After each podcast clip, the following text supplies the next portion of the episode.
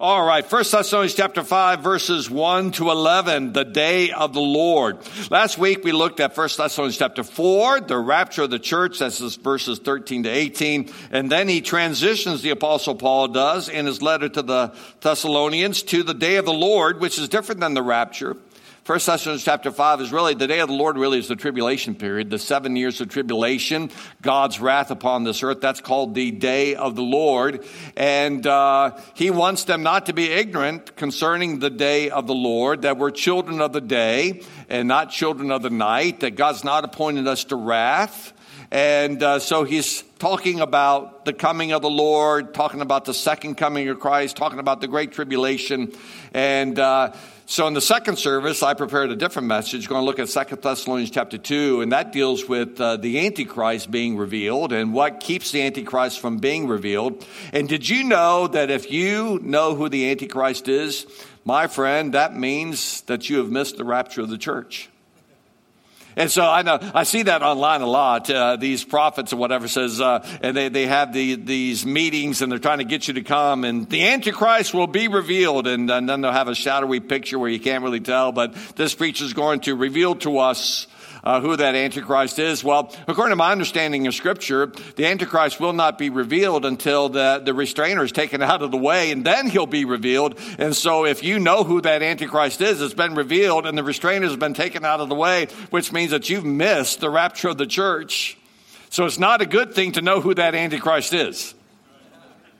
That's all I'm saying. Well, I'm going to say more than that. That's not all I'm saying. Anyway, let's look at 1 Thessalonians chapter 5 verses 1 to 11. But concerning the times and the seasons, brethren, you have no need that I should write to you. Why is he saying that? Because when he was with them preaching, he's telling them these things. So he's saying, you know, I've talked to you all about this. I taught you all about this. For you yourselves know perfectly that the day of the Lord, the day of the Lord is a coming tribulation the time of God's wrath, a seven year period. We're going to get into this, but I want you to just have that in your mind. For you yourselves know perfectly that the day of the Lord so comes as a thief in the night.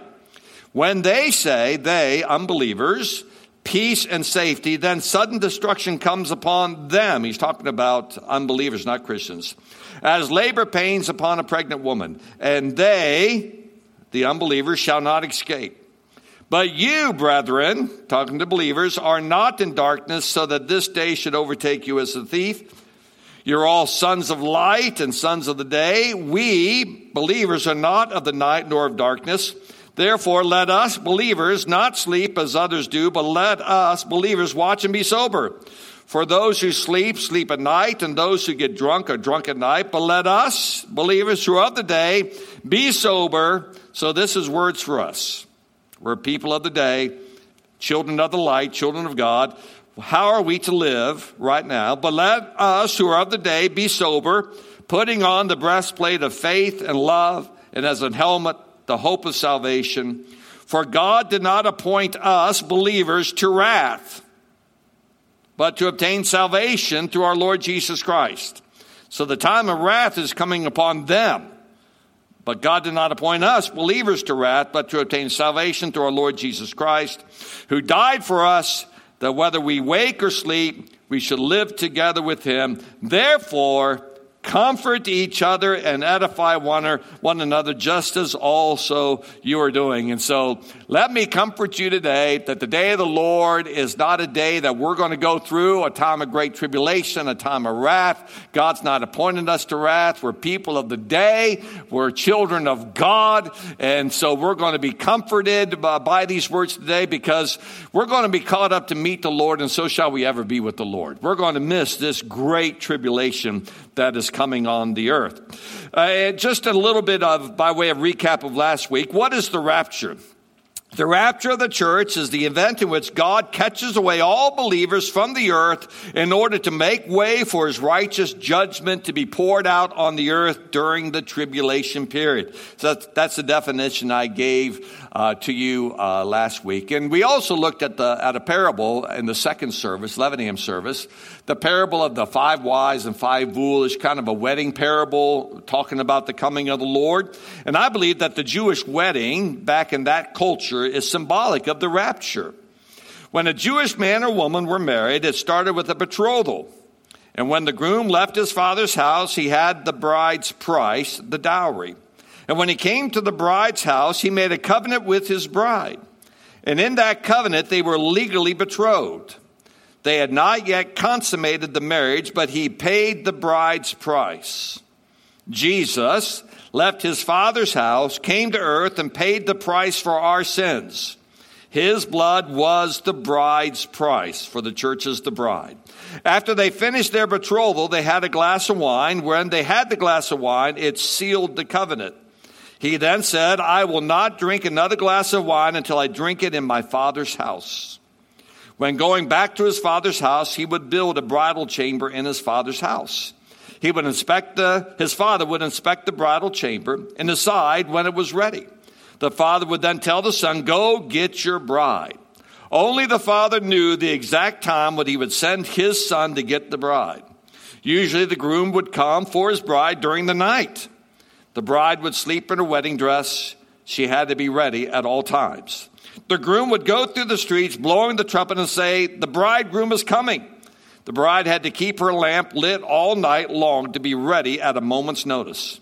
He would take her back to the father's house for a seven day wedding. So when Jesus says in John 14, 1 to 3, I'm going away to prepare a place for you that where I am, you may be also, that is the rapture of the church. We are his bride. We are engaged to him. He is coming back to take us to the Father's house for a wedding feast. We must keep our lamps filled with oil and live in a state of readiness. Are you ready? Are you ready? Why is there a rapture? First and foremost, to receive us to himself. He's coming to receive us to himself, but also to save us from the wrath to come. Like it says in verses 9 and 10 of this passage of Scripture, God did not appoint us to wrath, but to obtain salvation. That whether we wake or sleep, we shall live together with Him. Aren't you glad about that? He did not appoint us to wrath. As it says in the book of Romans, chapter 5, verse 9, much more than having now been justified by His blood, we shall be saved from wrath. That's the wrath of hell, of course, but also the wrath of what the Bible calls this great tribulation that's coming upon this earth. In Revelations chapters 6 to 18, this is the, the time when God opens up the seals, sounds the trumpets, and pours out the vials. It is a time, but the Bible says, is the wrath of God upon the earth. That's the time of what we call tribulation. The last three and a half years of that seven year period is called literally the Great Tribulation. Listen what it says in Revelation chapter 6, verse 12, verses 16 to 17. I looked when he opened the sixth seal, and behold, there was a great earthquake, and the sun became black as sackcloth of hair, and the moon became like blood, and said to the mountains and rocks, Fall on us and hide us from the face of him who sits on the throne and from the wrath of the Lamb. For the great day of his wrath has come, and who is able to stand? That's Revelation chapter 6. So if you read the book of Revelation, verses chapter 6 to chapter 18, that's a time of tribulation that's upon this earth. That's the time, like the Bible says, the wrath of the Lamb. It's interesting. When we think about the Lamb of God, he is meek and gentle and lowly of heart, and the Lamb of God has taken away the sins of the world. But there's a coming time when that, that Lamb, strong and mighty, seated at the right hand of the Father, ascended and glorified, the Bible talks about during the Great Tribulation, it's the wrath of the Lamb. I'm so glad that Jesus is the Lamb of God that has taken away my sins. He's my wonderful Savior, and I do not have to experience His great and awful wrath. We're saved through the Lamb of our God. Amen? What happens after the rapture? Well, I think uh, 1 Thessalonians chapter 4 talks about the rapture, and I think 1 Thessalonians chapter 5 talks about what happens after the rapture, which is the day of the Lord. Verse 2 says that the day of the Lord so comes as a thief in the night. As a thief in the night. Not upon us, children of the day, children of God, children of the light, That day is not going to overtake us as a thief. Why is that? Because we're not here. We've been in 1 Thessalonians chapter 4 caught up to be with the Lord. But the children of the night and the children of darkness, that day, the day of the Lord, the great tribulation period, the time of God's wrath, it's going to come upon them unawares. Why is that? Because they have no spiritual perception whatsoever. They have no idea of the times and seasons. They have no idea that when God calls his church home to be with him, that all of a sudden, sudden tribulation, sudden destruction, like the scripture here tells us in, uh, in verse 3, sudden destruction is going to come upon them. They are then trapped trapped down here, and it's going to come upon them with all the fierceness of the wrath of Almighty God. The scripture tells us that the day of the Lord comes as a thief in the night upon children of darkness, not children of the day. And it begins, like the scripture says in verse 3, peace and safety. So we're caught up to be with the Lord peace and safety comes upon this earth. And we're going to talk about that peace and safety in a little bit, all right? And then, like it says, sudden destruction. Verse 3. What is the day of the Lord? Well, I've already mentioned it. The day of the Lord is not a 24 hour day, but rather a seven year period of judgment called the tribulation the last three and a half years, it is called the Great Tribulation. Jesus talks about this tribulation in Matthew 24, verse 21, when he says, For then there will be great tribulation, such as not been since the beginning of the world until this time, nor ever shall be. Now, in the world you have tribulation. We understand that we are living in a world that is fallen that lies in the power of the wicked one, the God of this world. Sin is present. There's death. There's suffering. There's challenges. There's trials. There's tribulations. That is general tribulation. The Bible talks about a coming period of time that the world has never seen such sufferings that is Revelations chapter 6 to 18, the outpouring of God's vials, the soundings of the trumpet, the openings of the seal, the great day of God's wrath. And so some people say, ah, well, we're already in the tribulation. We're in general tribulation because in this world we have tribulation, but we're not in the great tribulation. That's still yet to come. And let me say this about that. I, I mentioned this last week. Maybe some of you were not here. When it comes to the vaccine being the mark of the beast, the, the, the, mark of the beast happens during the great tribulation period. We understand that according to the book of Revelation. We are not in the great tribulation period. There is no mark of the beast. None whatsoever right now because we're not in the great tribulation. That means that this vaccine cannot be the mark of the beast. And so, whatever you do, do not refuse the vaccine simply because you believe that it's the mark of the beast. You can refuse it for whatever reason you want, but don't refuse it on those theological grounds, all right? All right? All right, very good, very good. The day of the Lord is a period of time in which God will deal with unbelievers directly and in fearful judgment. The day of the Lord, the time of this great tribulation coming upon this world, it was prophesied in the Old Testament in a number of places. I have a couple here that I'd like to read to you. The first is found in Isaiah chapter 13. Behold, the day of the Lord comes. Remember, the day of the Lord is not a 24 hour period, but rather a time period lasting seven years. Behold, the day of the Lord comes cruel with both wrath and fierce anger to lay the land desolate, and he will destroy its sinners from it. For the stars of heaven and their constellations will not give their light. The sun will be darkened in its going forth. The moon will not cause its light to shine. I will, this is God talking, punish the world for its evil and the wicked for their iniquity. I will halt the arrogance of the proud and will lay low the haughtiness of the terrible. The day of the Lord is a time of God's wrath. And as you can see, as Isaiah writes about it, I don't know about you, but if I was up here saying, I want you to know that uh, you're going to have to go through the tribulation period and face all this calamity for seven years, such as the world has never, never known. Now, be of good cheer and be of good comfort. You know, the Apostle Paul, he's writing to the believers, says, Now comfort one another with these words.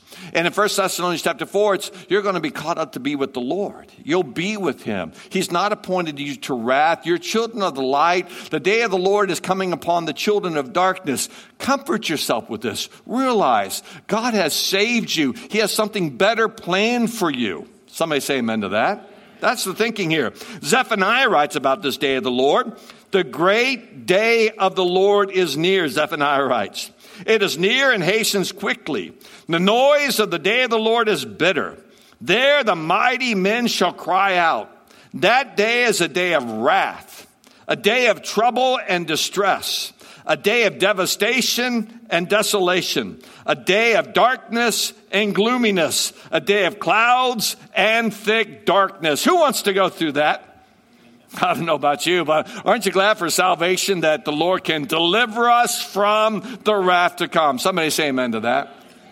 Revelation talks about this in Revelation chapter 16, verse 1. I heard a loud voice from the temple saying to the seven angels, Go and pour out the bowls of the wrath of God on the earth.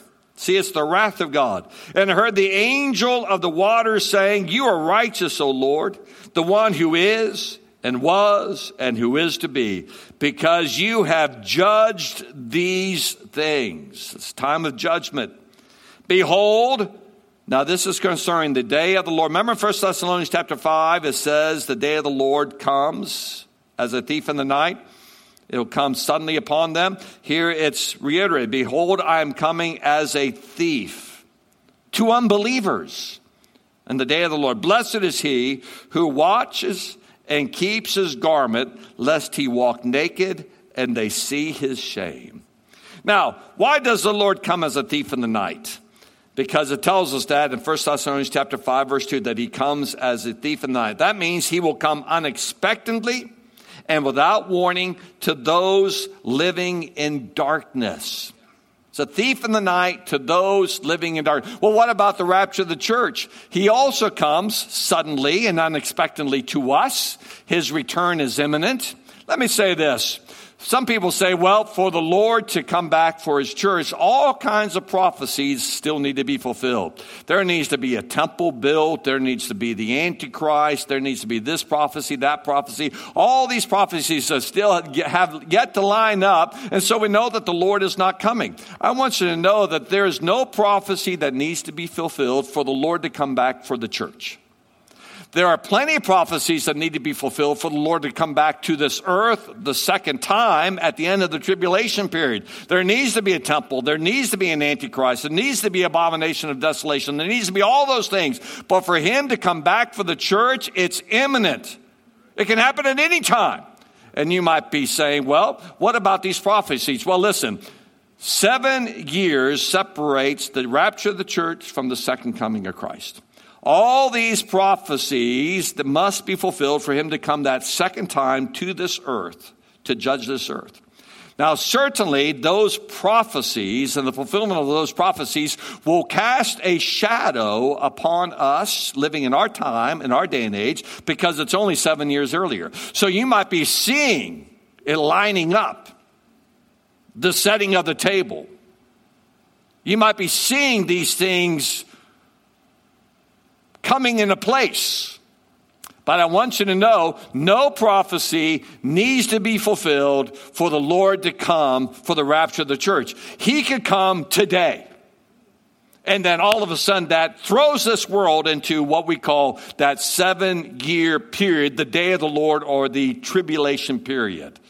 And so that's why we need, like I read that story about a Jewish wedding and the customs behind it, we need to make sure that when we go to sleep, we're sleeping in our bride's dress with our lamp lit, that we're watchful, that we're ready at all times, living faithful. So when the trumpet sounds, we are alert and ready to go and will not be ashamed at his coming. Amen. And one of the things you can do is you're doing it right now. You're attending church, committed to church, hearing God's word, worshiping the Lord, setting Him first. That is part of being ready. Part of His being ready. Praise the Lord. Hmm. So the Lord will come unexpectedly and without warning to those living in darkness. The Bible says peace and safety. They'll be saying peace and safety. The tribulation begins with false peace and safety. It begins literally with a peace treaty that the coming world ruler, that man of sin, the Antichrist, will make with the nation of Israel. Verse 3 of chapter 5 when they say peace and safety, then sudden destruction. When they say, why are they saying peace and safety? Because at the beginning of the tribulation period, the scripture tells us in the prophet Daniel that this man of sin, this son of perdition, this antichrist, this man of lawlessness, these all kinds of different names for this same man, this world ruler is going to cut a covenant with the nation of Israel and bring peace to the Middle East. Listen what it says in Daniel 9:27. The ruler will make a treaty with the people for a period of one set of 7. That one set of 7 is 7 years. But uh, after half this time, at the three and a half year period, half of seven is three and a half years, he will put an end to the sacrifices and offerings. In other words, he's going to break this treaty. And as a climax to all his terrible deeds, he will set up a sacrilege sacrilegious object that causes desecration until the fate decreed for this defiler is finally poured out on him. Kind of complicated uh, phrasing of words there, but this is what we call the abomination of desolation. The Antichrist makes a peace treaty at the beginning of the tribulation period so that everybody's saying, ah, finally, world peace. It's a false peace. It's always a false peace because the one who makes peace is the Prince of Peace. Am I right about that? Jesus is the Prince of Peace. So it's a false peace. He is Antichrist. He's deceiving the world. He cuts his covenant, makes his peace treaty, and then midway through that seven year period, he breaks that peace treaty and he desecrates the temple that is in Jerusalem. Matter of fact, in Second Thessalonians chapter 2, it literally says this He sits as God in the temple of God, showing himself that he is God. Jesus talks about this abomination or the breaking of the treaty in Matthew 24 15. When you see the abomination of desolation spoken by Daniel, that relates back to Daniel 9, verse 27. That's why people talk about the temple needs to be built. And the temple does need to be built. It's not built yet. As long as I've been a Christian, 1976, people have talked about that temple being built.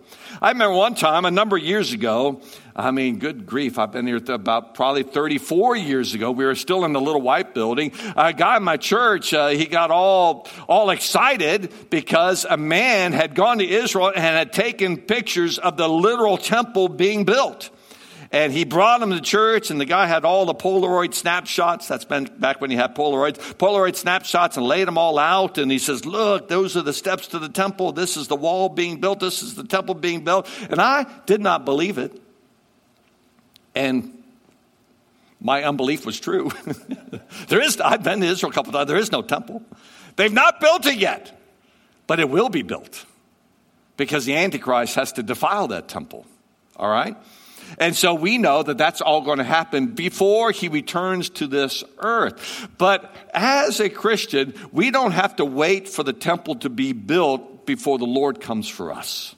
The rapture of the church is right now, imminent. It can happen at a moment in the twinkling of an eye, and then we shall all be changed. And then sudden destruction comes upon this earth. Then they'll cry out, peace and safety. Then there'll be a peace treaty with the Antichrist and the nation of Israel, and the temple will be there. Perhaps as a church, as that prophecy casts a shadow upon the earth, perhaps we will see the beginnings of the rebuilding of the temple. I don't know about that, but I do know this. I'm not waiting to see that temple built before I believe the Lord is coming back for me. I just want you to track with me on this. At the three and a half year mark of the tribulation, the Antichrist will break his treaty with Israel and commit the abomination of desolation. That's when he defiles the temple. That's when he sets up an object. That's when he declares himself as God. Hmm. Well, who are the day people and who are the night people? Let me read verses 4 to 7 again. But you, brethren, now who are the you? Believers. But you, brethren, are not in darkness, so that this day, that's the day of the Lord, that's the great tribulation period, that seven year period, should overtake you as a thief. It's not going to overtake you as a thief. You're, in 1 Thessalonians 4 comes before 5, we're already up in heaven. You are all sons of light and sons of the day. The day of the Lord is a time of great darkness. We're sons of light and sons of the day. We are not of the night nor of the darkness. Therefore, let us not sleep as others do, but let us watch and be sober.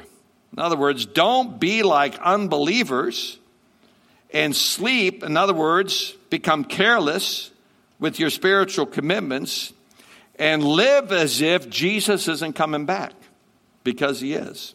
Let us not sleep as others do, but let us watch and be sober. For those who sleep, sleep at night, and those who get drunk are drunk at night. But let us who are of the day be sober. My friend, we are of the day. And uh, people of the day, they have a different nature. People of the day have a different behavior. People of the day have a different appearance. And people of the day have a different destiny. Let me uh, just comment on these four things. People of the day, we have a different nature than people of the night. We're children of the light. We walk in the light. We love the light. We're sons of God. We're alert and sober. We have a different nature because we've been born again. How many realize when a baby's born, he's born with a sin nature? Amen? And he just carries around that sin nature. And that's why people sin. People sin because they have a sin nature. They don't have a sin nature because they sin. They sin because they have a sin nature. What comes first? The sin or the sin nature? According to the scriptures, the sin nature comes first. A little baby is born with that sin nature. Therefore, that child sins. That's why we need to be born again. And when we're born again, all things become new. We're new creations in Christ. And now we are partakers of his divine nature. We're children of light children of day. We're not children of darkness. We're not children of devil. God is our Father. Amen? So we have a different nature. Night people are children of darkness. The Bible says they love darkness. Do you still love darkness? When I say darkness, I'm not talking about actual literal nighttime. I'm talking about the deeds of wickedness. Do you still love partying, getting drunk? Doing drugs, sinning, cursing, coming under the influence of this world? Do you still love that type of lifestyle? If you're a Christian, you put those things away. You've repented of those things. If you fall into it again, if you do sin, you feel grieved. But the children of the night, they love darkness and recruit others to join them in the darkness. I don't know if you can reflect back to when you got, before you got saved, and maybe you would do that. You'd come, let's go to that party. Let's get drunk. Let's get high. Come on, let's do these things. And you took great joy in it and you wanted others to join you in it. And now that you're Christian, you can't believe you did those things. And the last thing you want to do is encourage anybody to sin. Rather than let's go to that party, say, let's go to church. We have Easter services coming. Let's go and worship the Lord. Am I right? So, children of the day have a different nature, they have a different behavior. They, they, they're watchful and sober. It's interesting that children in darkness, it uses the word drunk there. And I realize that could be alcohol, but just call it under the influence of. I've read lots of articles concerning this, uh, the COVID and the quarantining, and one of the things that have happened is the high rate of uh, liquor sales and drug abuse that is happening during these isolation and quarantine days. It's like our nation has turned to this type of thing. And I hate seeing those billboards highlighting marijuana and the blessings or joy that marijuana can bring. This is a mind altering drug that brings you under its influence and gives you a high. As Christians, We're not to be brought under the power of that, nor should we even desire that. It should not even be named among us, let alone smoked among us. I guess they don't even smoke it much anymore. They, they sell like candies with, with the THC in the candies in these stores. Really, I think to entice children. I got some candy for you. Just like the devil's tactics to give us under the influence of something rather than the Holy Spirit. We're supposed to be filled with the Spirit, not drunk with wine, with drugs, under the influence of anything other than the power of the Holy Spirit. We're supposed to be watchful and sober, but they're children of darkness. They're asleep. That means totally unaware of spiritual things. They don't get it. And drunk. Now, Jesus gave a parable in Luke chapter 12 about this very thing. But what if the servant thinks, my master won't be back for a while, and he begins beating the other servants, partying, and getting drunk? The master will return unannounced and unexpected, and he will cut the servant in pieces and banish him with the unfaithful. So the nature is different, the behavior is different, how we live our lives, so much different. What about the appearance? Verse 8 Those who are of the day, we put on the armor of God. Here in this passage talks about the breastplate and the helmet.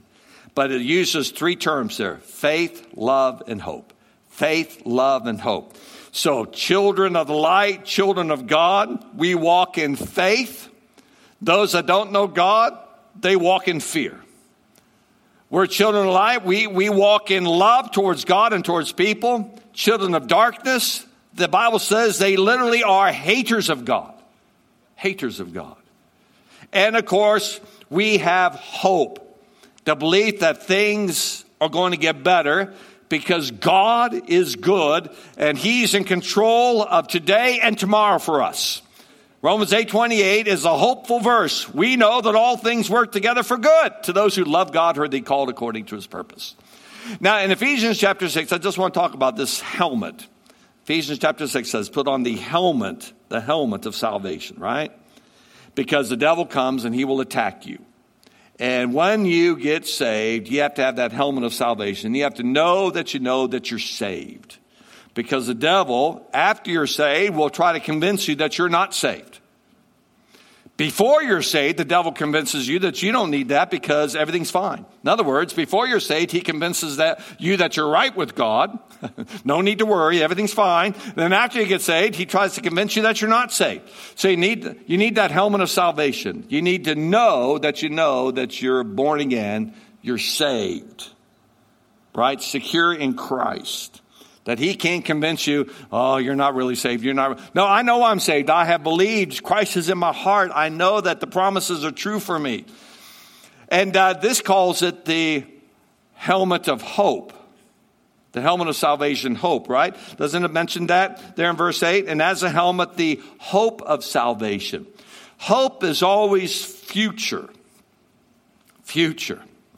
And so, as a Christian, let, let me tell you this, this helmet of salvation, the hope, you have to believe, or you should believe, that you are saved right now, if you have truly believed, and that the devil can't talk you out of your salvation. I know I'm a believer. Who knows that? Who knows that? All right?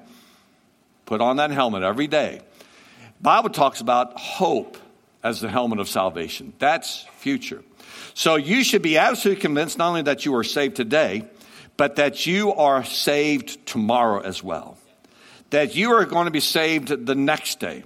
That not only has God saved you today, but God's salvation is an eternal salvation. He's writing because he's telling the Thessalonians, I don't want you to be worried about great tribulation, about the day of the Lord, about the wrath of God. I don't want you to be worried about any of those, those things. Put on that helmet of hope Know that not only are you saved today, but you don't have to worry about that which is coming.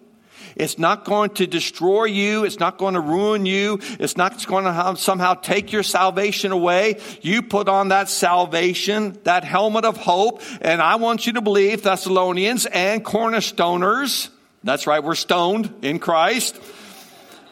He's the most high God, right? He's the most high God. you know, uh, I've always thought about that little little little breakaway from here. Uh, uh, Jake and Anna, they call their church Thrive Church, and the people that attend they call them Thrivers. Thrivers. Well, we had the Thrivers are coming tonight. I, I kind of like that. And I thought, well, what could we cornerstoners? We're the stoners. Well, I'm not so sure that that's going to work well. Hey, the stoners are, uh, are coming out tonight, and the people, unbelievers, what, what is going on there? We're high in Jesus. What? The stoners? What the world's going on? Anyway, what am I talking about? That he's writing to the Thessalonians. He says, I want you to have the hope of your salvation. Put it on like a helmet. Don't let the devil convince you that your future is uncertain, that you, you're going to lose it, that you're going into this great tribulation, that uh, just be uh, fearful about your salvation. He says, be at rest. Your future is secure in Christ Jesus. You're saved today. He will hold you. He will hold you fast. Put on that helmet of hope the hope of your salvation. I want you to believe that. Come what may, and I don't know what's coming. Evil men are going to wax worse and worse. I believe that. But I don't want us to fear the future as if what's coming in the future is going to steal away our great salvation that we have in Jesus Christ. Amen? Amen. The destiny. The Bible tells us in verse 10 the children of God will live together with Him. That's our destiny, living together with Him. But children of darkness, the Bible says in verse 9, are appointed to wrath. So the children of day have a different nature, have a different behavior, have a different appearance. We got that armor of God on and have a different destiny than the children of darkness. Colossians talks about this when we get saved. He has delivered us from the power of darkness and conveyed us in the kingdom of his dear son. When you get saved, you switch kingdoms and you switch kings. We're now in the kingdom of God, and our king is now King Jesus. We're no longer in darkness. We're children of God. Amen, church? So he speaks comfort and encouragement to them, the believers. He speaks warning and judgment to the unbelievers. What is God speaking to you today? If you're a believer, be encouraged, be comforted all is well. Walk in love, walk in faith, have hope. Amen? And if you're here today and you're not sure of your salvation, I want you to know there is coming great judgment, and wrath is yet to come.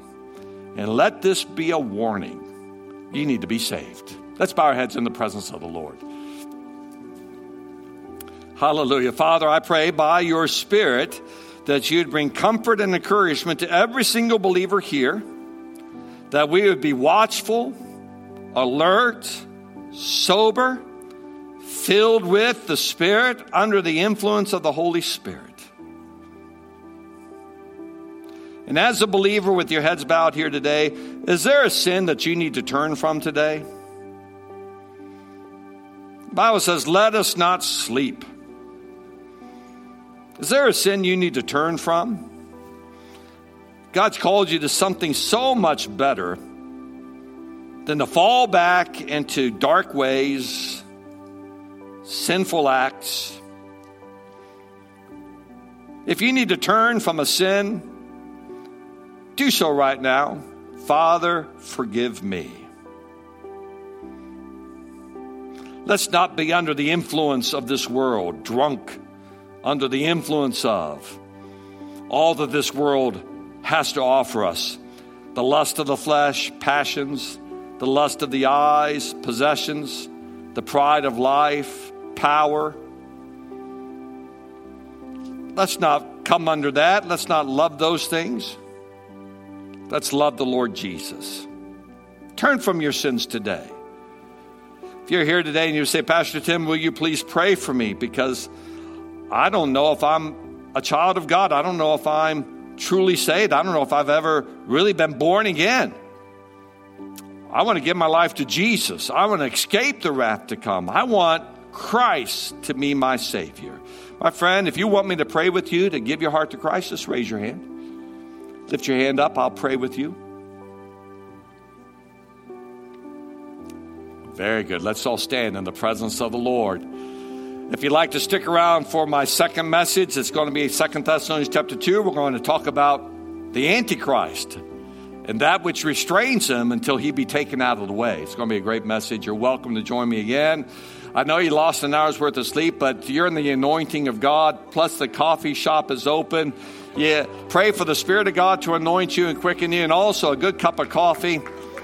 It's almost as good as the anointing. Almost, not quite. Hallelujah. Were you blessed today?